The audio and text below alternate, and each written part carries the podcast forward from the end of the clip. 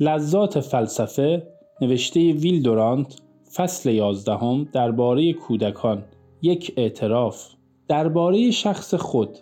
پس از بیان برتری های پدر و مادر بودن و خواندن سرود ستایش و پیروزی آن با آزادی و خلوص تمام می آییم بر سر وظیفه ای که از همه وظایف کهنتر و پررنجتر است. یعنی تربیت کودکان و برگرداندن این وحشیان و جانوران کوچک به زنان و مردان پخته تربیت یافته. اجازه می خواهم که در این فصل از خود سخن گویم و زمیر محبوب متکلم را به کار برم. زیرا روش ها و نتایجی که می خواهم پیشنهاد کنم حاصل تجربه خیلی محدودی است از سرگذشت پدری و مادری و طفلی.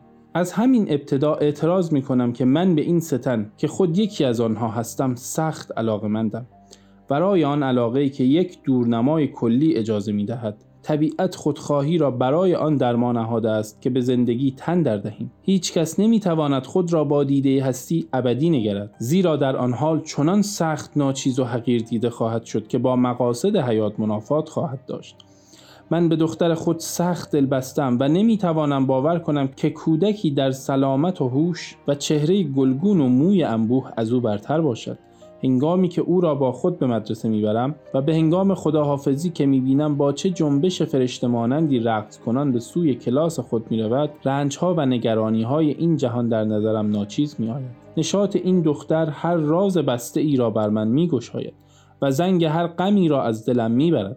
هنگامی که به اتاق کار خود برمیگردم نوعی لذت پدری خنداوری مرا فرا می‌گیرد و رنج و غم و مرگ طبیعت را بخشودنی می شمارم زیرا این طبیعت توانسته است با مهر و بیمهری عادلانه خود از نامعقول ترین دردها کودکی دوست داشتنی به وجود آورد. پس اندازه تعصب و میل من در اینجا روشن است و نیز پیداست که چه اندازه از بحثی بیطرفانه در مسائل پدر و مادری که دارای ارزشی کلی و واقعی باشد بدورم پس آنچه می نویسم تحقیق نیست اعتراف است. متنی درباره اصول تربیت نیست بلکه راهی است که برای در پیش گرفتن آن شاید شایسته سرزنش باشم. حیرت من در این مسائل مانند حیرتی است که در مسائل مشکل فلسفی دارم و با این همه از ته دل ایمان دارم که افکار من در این باره عمیق و فلسفی است و تلسمی است برای گشودن دری به روی نسل‌های درخشان آینده. هر وقت که به عنوان این صفحه نگاه می کنم چنان میپندارم که دیگران ممکن است در این اعترافات پرتوی کوچکی برای روشن ساختن خانه خود و عشق پدری و مادری خود بیابند. برای ارتباط با ما آیدی صوفی underline couple را در اینستاگرام جستجو کنید.